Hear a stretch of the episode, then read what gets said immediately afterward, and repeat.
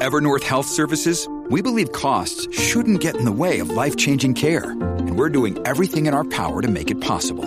Behavioral health solutions that also keep your projections at their best? It's possible. Pharmacy benefits that benefit your bottom line? It's possible. Complex specialty care that cares about your ROI? It's possible. Because we're already doing it. All while saving businesses billions. That's Wonder made possible. Learn more at evernorth.com/wonder. This week on Wealth Track in this high frequency trading world, Charlie Bobrinskoy explains why Ariel's slow and steady approach is beating the market. Next on Consuelo Mack Wealth Track.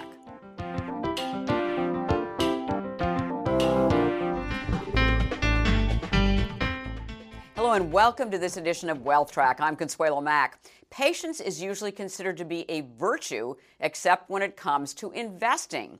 Investors are notoriously impatient when the funds they are in underperform the market for a few years. The magic number seems to be three. There was an influential study of institutional investors done over a decade ago showing how poor their hiring and firing decisions were. Institutional investors typically fired a manager after three years of subpar performance and hired a manager after three years of exceptional performance. The only problem was the newly hired funds tended to underperform for the next several years, and the fired funds would outperform. Now, Morningstar found that same pattern holds true with mutual fund investors. Morningstar's conclusion think twice before you ditch that laggard fund in your portfolio. This week's guest hails from a firm where patience is still considered a virtue and whose slogan is slow and steady wins the race with a tortoise as its logo. He is Charles Bobrinskoy, Vice Chairman and Head of the Investment Group at Ariel Investments, where he manages their focused value strategy and spearheads its thought leadership efforts. Ariel was founded by great value investor John Rogers in 1983.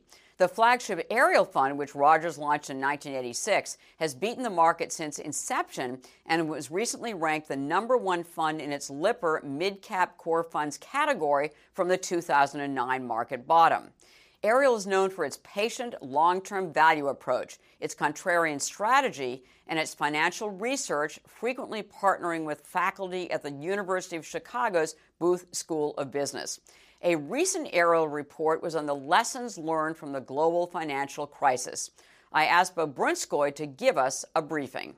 What we learned in the financial crisis was the best time to buy is when uh, people are panicking, when people are scared. And you have to be greedy when others are fearful. It's very hard to do, but it really is the secret to active investing. So, in the throes of the financial crisis, and when the market bottomed in March 9th of 2009, and the rest of the world is freaking out, you were not freaking out at Ariel? We were concerned, there's no doubt yeah. about it. But the companies that we owned uh, were not going away. I mean, yeah. we talk a lot about uh, one name I love to talk about is Tiffany. Uh, which had had a just terrible 2008 because, frankly, Wall Street bankers uh, didn't get very good bonuses at the end of 2007, and they didn't buy Christmas presents uh, on um, Fifth Avenue at mm-hmm. the flagship store. And so Tiffany had a terrible Christmas, and the stock went down. We bought it in the spring of 08, and then we saw the stock just keep going down and keep going down through all of 2008 and the beginning of 2009. But there just wasn't any doubt in our mind that Tiffany, in the end, was going to be fine. People were er, not not going to stop buying jewelry, but in the short term, they might buy less jewelry. And so we were confident that companies like Tiffany and CBS and KKR and other names like that were going to be fine in the long run. Therefore, you have faith in the strength of the U.S. economy and the capitalist system and more or less free market so you are believers in the resiliency of our, of our financial markets too, right? Yeah, I, even, I, wouldn't even use the word faith. I, okay. I would say trust but verify. I would right. say we do a lot of work to make sure that these companies that we invest in really have some kind of sustainable competitive advantage that is not going to go away. And as a result, we don't invest in biotech companies that might have a technology that might go away. We mm-hmm. don't invest in software companies that might uh, find that their technological edge gets eroded. We don't invest in highly levered companies, and we mm-hmm. can talk more about that. But if right. you have a lot of debt, then that company might be an okay company, but too much debt can can force it into bankruptcy. So we really work hard to take a long-term approach and only invest in names that we have done a lot of homework on and feel are going to be there for the long run. Let's talk about the leveraged factor and the debt factor because yeah. what caused the financial crisis was too much leverage and too much debt on both the consumer side and on the corporate side. Yeah.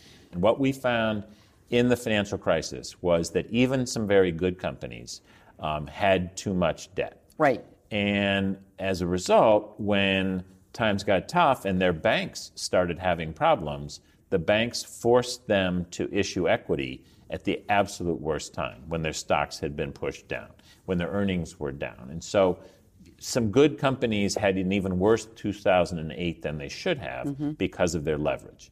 So after 2008, did you own any of those companies? We had some names. Right. Tiffany, that I mentioned, right. had some debt, and when the bankers stopped buying jewelry in Christmas of 07. The earnings dropped, and Tiffany had more leverage than they wanted. And so they had to go to Warren Buffett to get a loan. Mm-hmm. Uh, and there were some other great names like CB Richard Ellis, which ended up being fine, right, but had to firm. issue mm-hmm. exactly the real estate firm had to issue equity at the at the wrong time.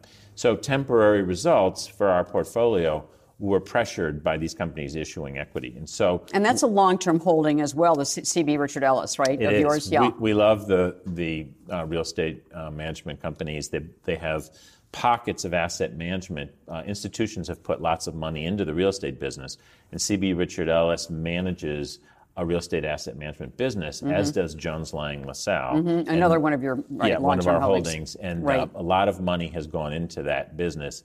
Um, the the equity business is tough because there's the S&P 500 and there are index funds. There really isn't the same thing in real estate investing. It's very hard to do index real estate mm-hmm. investing.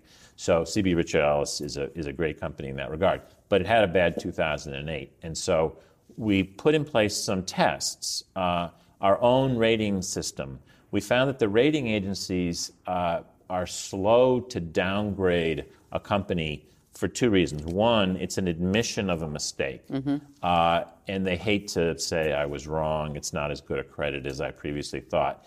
And second, frankly, uh, the companies pay for the debt ratings. Right. And so Moody's and S&P have a real, we would argue, in conflict almost, mm-hmm. incentive to not downgrade companies. And so um, what we decided to do was put in place our own debt rating system and some rules about the the debt ratings that we require for a new holding. Companies get in trouble usually not because they're insolvent, but because they're illiquid, because they don't have the cash flows to service their debt in the short run, or they have, again, a covenant that forces them to issue equity at the wrong time. So we were able to bring some of that expertise to, to bear on our process.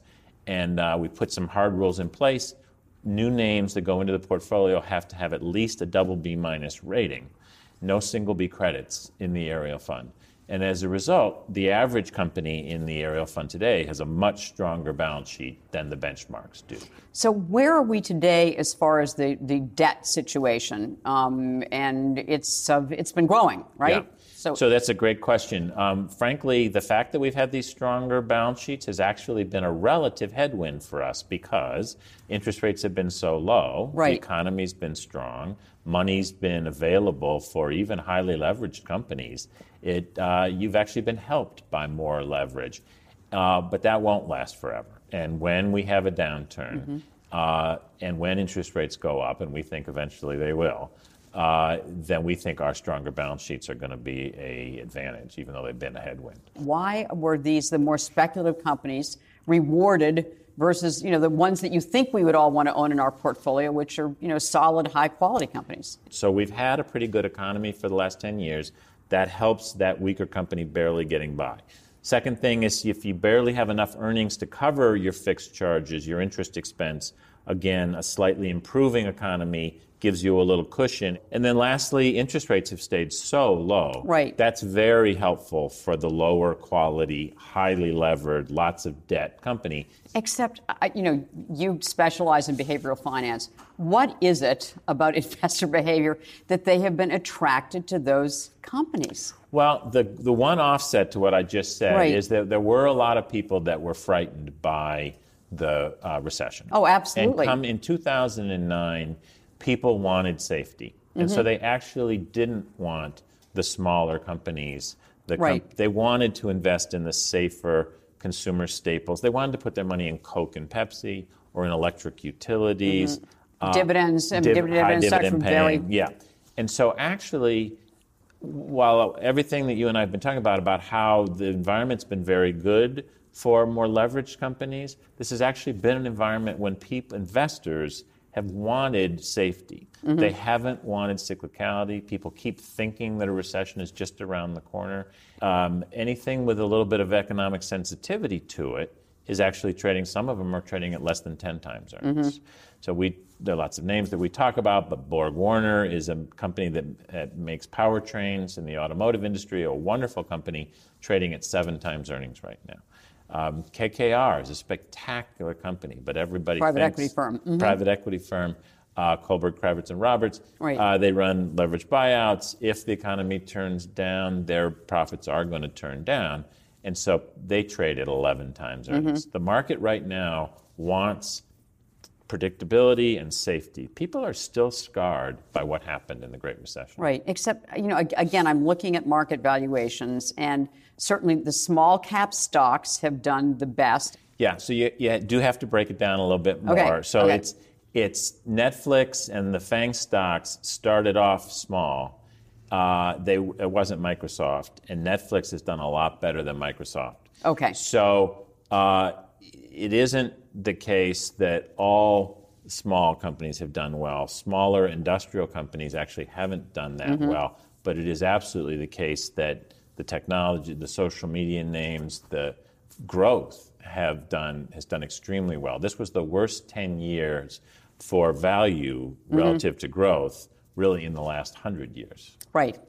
Woo! I didn't yeah. realize it was the last hundred years. Yeah. Um, so your explanation, of course, people are coming up to you and saying, "I'm sure is value investing dead?" Yeah, and uh, they are saying that a lot. They're saying, "Why don't you own any Facebook? Why don't you own right. Google?" And that comes back to what we talked about about what did we learn in the Great Recession is you have to be willing to buy what others are selling mm-hmm. and sell what others are buying. And right now, people are buying FANG stocks and growth stocks and asking right. us why we don't own them. And it's not easy right now mm-hmm. to not own Apple, mm-hmm. to not own Facebook. But we think those stocks are, are overpriced, and we think our steady Eddie industrial companies uh, are much better values today. So fearful when others are greedy, greedy when others are fearful. That's exactly right. Uh, where are you? Are you greedy or fearful right now at Ariel? Yeah, or we, somewhere we in between? think people are on edge. I mean, the question we get the most is hasn't this recovery gone on too long? Right. Hasn't this bull market run too long? But they're asking that. But what do their investment patterns reflect their concern? I mean, are they like underinvested in equities, for instance, or? They're, they are. They are. Uh, okay. And they, the kinds of equities that they're buying are still very defensive. Mm-hmm. They're still they're still stretching for yield because interest rates are so low, so they're bidding up the price of utilities. Right, which have actually done very well, right? Yes, they've done very well yeah. in a low interest rate environment. Um, so, and they're not buying the companies that have economic right. exposure. So, um, so if they're fearful, you can feel you can be a little bit greedy. That's right? exactly right. All right. So, wh- so where are you being greedy? Where, where, what's really unpopular that you're uh, investing in? So uh, our favorite asset class right now, our favorite kind of company is actually alternative asset managers. KKR, Blackstone uh, would be two names we would come up with. Mm-hmm. Uh, yeah. It's a great business model. In our business, running equity portfolios, we get paid less than 1% per year. Mm-hmm. If you run a portfolio of private equity investments or real estate investments, you get 2 and 20 You get 2% of the money that you're managing, right. plus 20% of the profits. It's that's a hedge fund, right? No, that's that's a private funds. equity. Oh, fund. private equity yeah. gets that too. Yes, KKR oh. and Blackstone get that. Not oh. in every fund that they run. Right. They run real estate funds that don't get quite that, mm-hmm. but a mm-hmm. leveraged buyout fund, mm-hmm. uh, which is where KKR and Blackstone started, get two and twenty. Right. And they don't have to give it back if they lose money. Mm-hmm. It's an extraordinary business. And yet these stocks trade for 11 and 12 times earnings in a market that's at 16 or 17 times mm-hmm. So they traded big discounts. Why? Because people think that they're sensitive, their earnings are sensitive to the stock market and to the economy. Now, um, what's also been great about it is that there have been a concentration of the people who are managing that money. It used to be that there were new leverage buyout firms coming out every year. Now the big institutions are starting to concentrate their money with the big players. So KKR and Blackstone are getting a bigger percentage of a growing pie. Yeah, it's a big, it's really growing fast. It I mean, really the money is. flowing into private equity is huge. They're raising record new funds. Right. We thought they would never again raise funds as big as the funds they raised in 07 and 06. They're breaking records with their fundraising. But two things. Number one, doesn't that worry you that so much money is pouring into the private equity space? And doesn't that feel like a top? And the second thing is that they are leveraged, and I thought that was something that Ariel wanted to avoid. Yeah. So the actual companies that we invest in, they themselves are not leveraged. Okay. They they have no debt at the KKR level or at the Blackstone level. In fact, they have balance sheets with lots of investments that we are part owners of. So they actually have uh, almost no debt at the corporate level. They run portfolios of companies that do have leverage, but they're non recourse loans to the parent company. Mm-hmm. So in the private equity business, you're going to have individual companies that don't make it. But you can only lose 100%, one times the equity that you put in. You can make 5, 10, 20 times. So you get all the upside and only one times the downside. And so it's very different from um, the impact that a, a, corporate corporation that you own that had a lot of stock. If you had that in our portfolio of 40 stocks at Ariel and it went bankrupt, that would be a big deal. They have multiple funds with lots of different holdings, and so the individual companies being leveraged doesn't introduce the same risk. Um, do you own both KKR and Blackstone? We do, and mm-hmm. we love uh, CB Richard Ellis, which mm-hmm. runs portfolios of companies and has very attractive fee structure. We own Jones Lang LaSalle, uh, which has the same kind of uh, portfolio. So we think the alternative asset management business is a great business that the stock market just doesn't seem to like.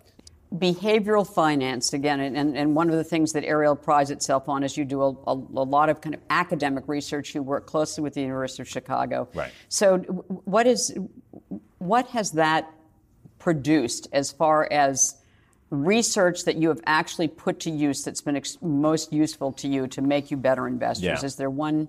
This is a topic we just or, love to talk about yeah. because we had as our instinct that the market is very psychologically oriented and, and affected by fear and greed. And yet, there, for a long time, the academics contested that. They said no, it was efficient market, market theory. Exactly. Right. And so those of us who said the market is psychologically scared this week or greedy this week, the, the professors would kind of poo poo it. Now they've come around to our point of view, and they really, there is a lot of work that's been shown that, that individuals have some mistakes that they tend to make mm-hmm. on a mm-hmm. psychological basis, and that that translates to the whole market. And you, as you know, that that's called behavioral finance, mm-hmm. and there are some mistakes that the market makes in a predictable way probably the, the three that are the most important are first anchoring. People are slow to adjust their valuations and their estimates when new information comes in.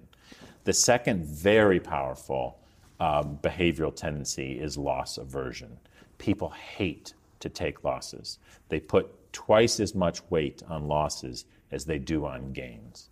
And as a result, people will often stick with problem stocks and losing positions longer than they should mm-hmm. because if they sell, there's no chance that they'll get back to even. So people actually become risk seeking oh. as they lose money in the hope that they'll get back to even. Uh, and the third is actually an important one it's confirmation bias. And we mm-hmm. all do it. If we have an opinion, we tend to look for information that confirms our previously sure. held belief, and we tend to reject information and work hard to disprove evidence that disagrees with what we mm-hmm. think. And we find that that fighting against that is a way that you can just become a better thinker. And we work hard every day Ariel to fight confirmation biases. We have whole processes we've put in place, including a devil's advocate program to push back and fight that tendency for confirmation. One of the things that you know we've talked about you being an independent thinker and the approaches that you take is that you you invest in companies that have short-term problems uh, that but you think are going to work out longer term. That's right. So so give us some current examples. And I know one of the companies that you own is CBS. Yeah. So that's a wonderful example. We think CBS is a great company. It is the Tiffany of networks. Mm-hmm. Uh, it's going to be around for a long time. But there's a short term headwind. Everybody thinks right now they're going to buy Viacom, and people think that that's not going to be good for CBS in the short run, that there'll be um, the ARB community will buy the seller and sell the buyer. Sure, which they usually do. Which right. is what they usually do, and so the stock will be pressured in the short term. Okay, fine. In the long run, uh, CBS is going to be great. There's more money every year that goes into political advertising. CBS owns a lot of local TV stations around the country. Mm-hmm. Even though the ones that they don't own are getting more and more political advertising every year. Sports is very important to TV, live sports. CBS is extremely well positioned. And frankly, CBS has just a wonderful library of programming. No um, distributor, DirecTV, Comcast could ever live without CBS. And so we think the long term uh, is great for CBS. The earnings are going to grow a lot the next couple of years, and yet it's trading at less than 10 times earnings again in a market that's more than 17. You mentioned alternative investments, and another one that's not, but is in the financial services uh, industry is Lazard. Yeah. So talk to us about Lazard, which I think of as an investment banking company, yeah. but there's something else going on there. That's right. right. Everybody thinks of it as an investment right. banking company, and they actually have a wonderful emerging market asset management business that a lot of people don't uh, really understand or even know they mm-hmm. have. There's a lot of fee pressure in domestic uh, equity investing, but in international, it's much harder to have an index fund. There's no Vanguard S&P 500 for international, in particular for emerging markets. Mm-hmm. You could get an index for developed markets. It's much tougher in emerging markets. And so Lazard has excellent fees Uh, in that space. We think it's going to grow. It's been short term challenged as the US dollar has been strong and emerging market currencies have been weak, and so those emerging markets have underperformed the US market. But right. in the long run, again, there's a nice trend towards major institutions wanting to diversify outside of the U.S., and Lazard's very well positioned for that. And, and a, a, another one that I'll tee up that you had mentioned to me is a company called Stericycle, which I had never heard of. Yeah. So this is a, a, Chicago company. We do try to get to know the names in our right. uh, neck of the woods. This is a stock that traded at north of 20 times earnings for a long time because it's in the medical waste removal business. Think of it as waste management, except for they're dealing with hospitals, mm. needles, all the medical waste that is very dangerous. And it's a highly regulated industry, mm-hmm. and, and Stericycle is by far the number one uh, player in medical waste removal. They had some accounting issues. They made a number of acquisitions that they didn't put the new accounting system in. And frankly, they had a, a number of these uh, acquired companies had some very aggressive pricing policies for local doctor's office. The local doctor doesn't really watch his bill very mm-hmm, closely, mm-hmm, mm-hmm. and they were upping prices too much. And so they've had some fines that they've had to pay. And so it's going to put short term pressure on the company's earnings. The stock dropped from 22 times earnings down to 13 times earnings. We think it's a very exciting uh, company that has uh, the leader in a very protected business. One investment for a long term diversified portfolio. Again, it's a long term diversified portfolio. What should I own some of?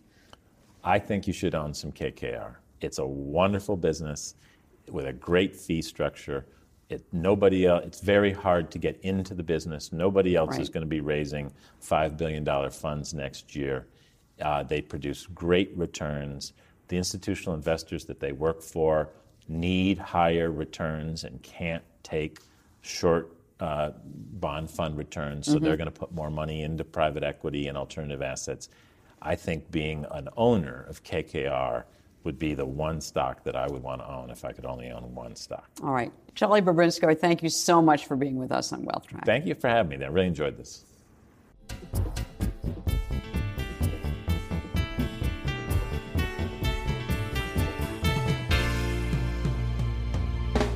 At the close of every wealth track, we try to give you one suggestion to help you build and protect your wealth over the long term. This week's action point is a pleasurable one. It is to read or reread Buffett, The Making of an American Capitalist by Roger Lowenstein. Books about Buffett have become an industry, but this biography of the legendary investor, published in 1995, is still one of the best. It gives you a fascinating and detailed portrait of every period of his life until 1995, the experience that shaped him, his obsession with making money from an early age that has extended to this day, and the evolution of his investment approach from his first classes with Benjamin Graham at Columbia Business School to the present. The book is an insightful, fascinating gem. Well, next week we will discuss the hot area of impact investing with Calvert Funds Vishal Khanduja and IX Investments Christine Harada. Of note, Warren Buffett's grandson co founded IX Investments. On this week's extra feature, Charlie Bobrinskoy has advice on how parents can get their children hooked on investing. And we look forward to staying connected with you all on Facebook and Twitter, and also through our YouTube channel. Thanks for watching. Have a great weekend and make the week ahead a profitable and a productive one.